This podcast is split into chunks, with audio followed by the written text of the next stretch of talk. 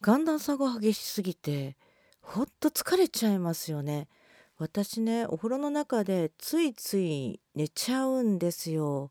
お湯が冷めるんですよ。風邪ひいちゃいそうなんですよ。オリエヨークのボーン皆様こんばんはオリエヨコです。始まりましたボイスデリバリー。この番組はいつかガンダムの主題歌を歌ってやる目当てというないなでっかい目を語っております。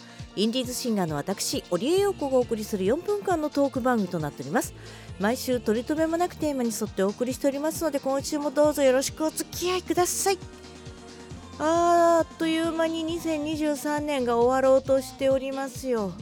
あとちょっとだあと3日もう早いね。というわけで今週のテーマいってみましょう。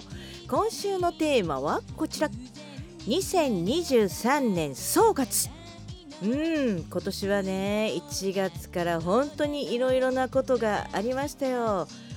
今年1年のやっぱ一番のニュースって言ったらこれですね。嘘でしょ？フリー Wi-Fi でハッキング？暗号資産も NFT も盗まれたので FBI に報告しました。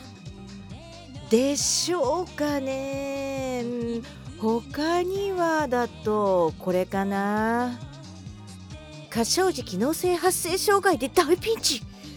私のインディーズ活動どうなっちゃうの？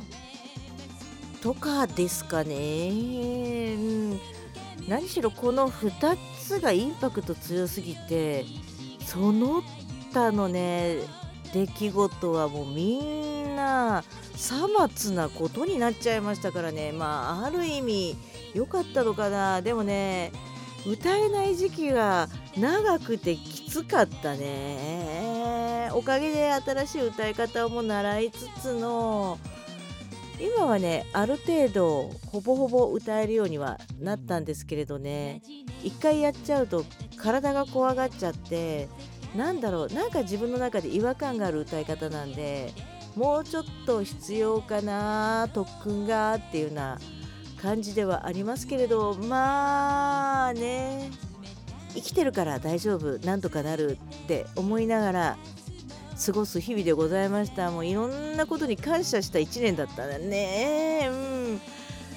でもねなんだろう7月ぐらいからいろんな人々と知り合ってえー、つながってつないでいい感じでね自分の世界が広がった1年でもありましたねそこはねもう最初の1月2月で起こったショッキングな出来事を差し引いてもあり余るぐらいの私にとってはいい1年でしたね。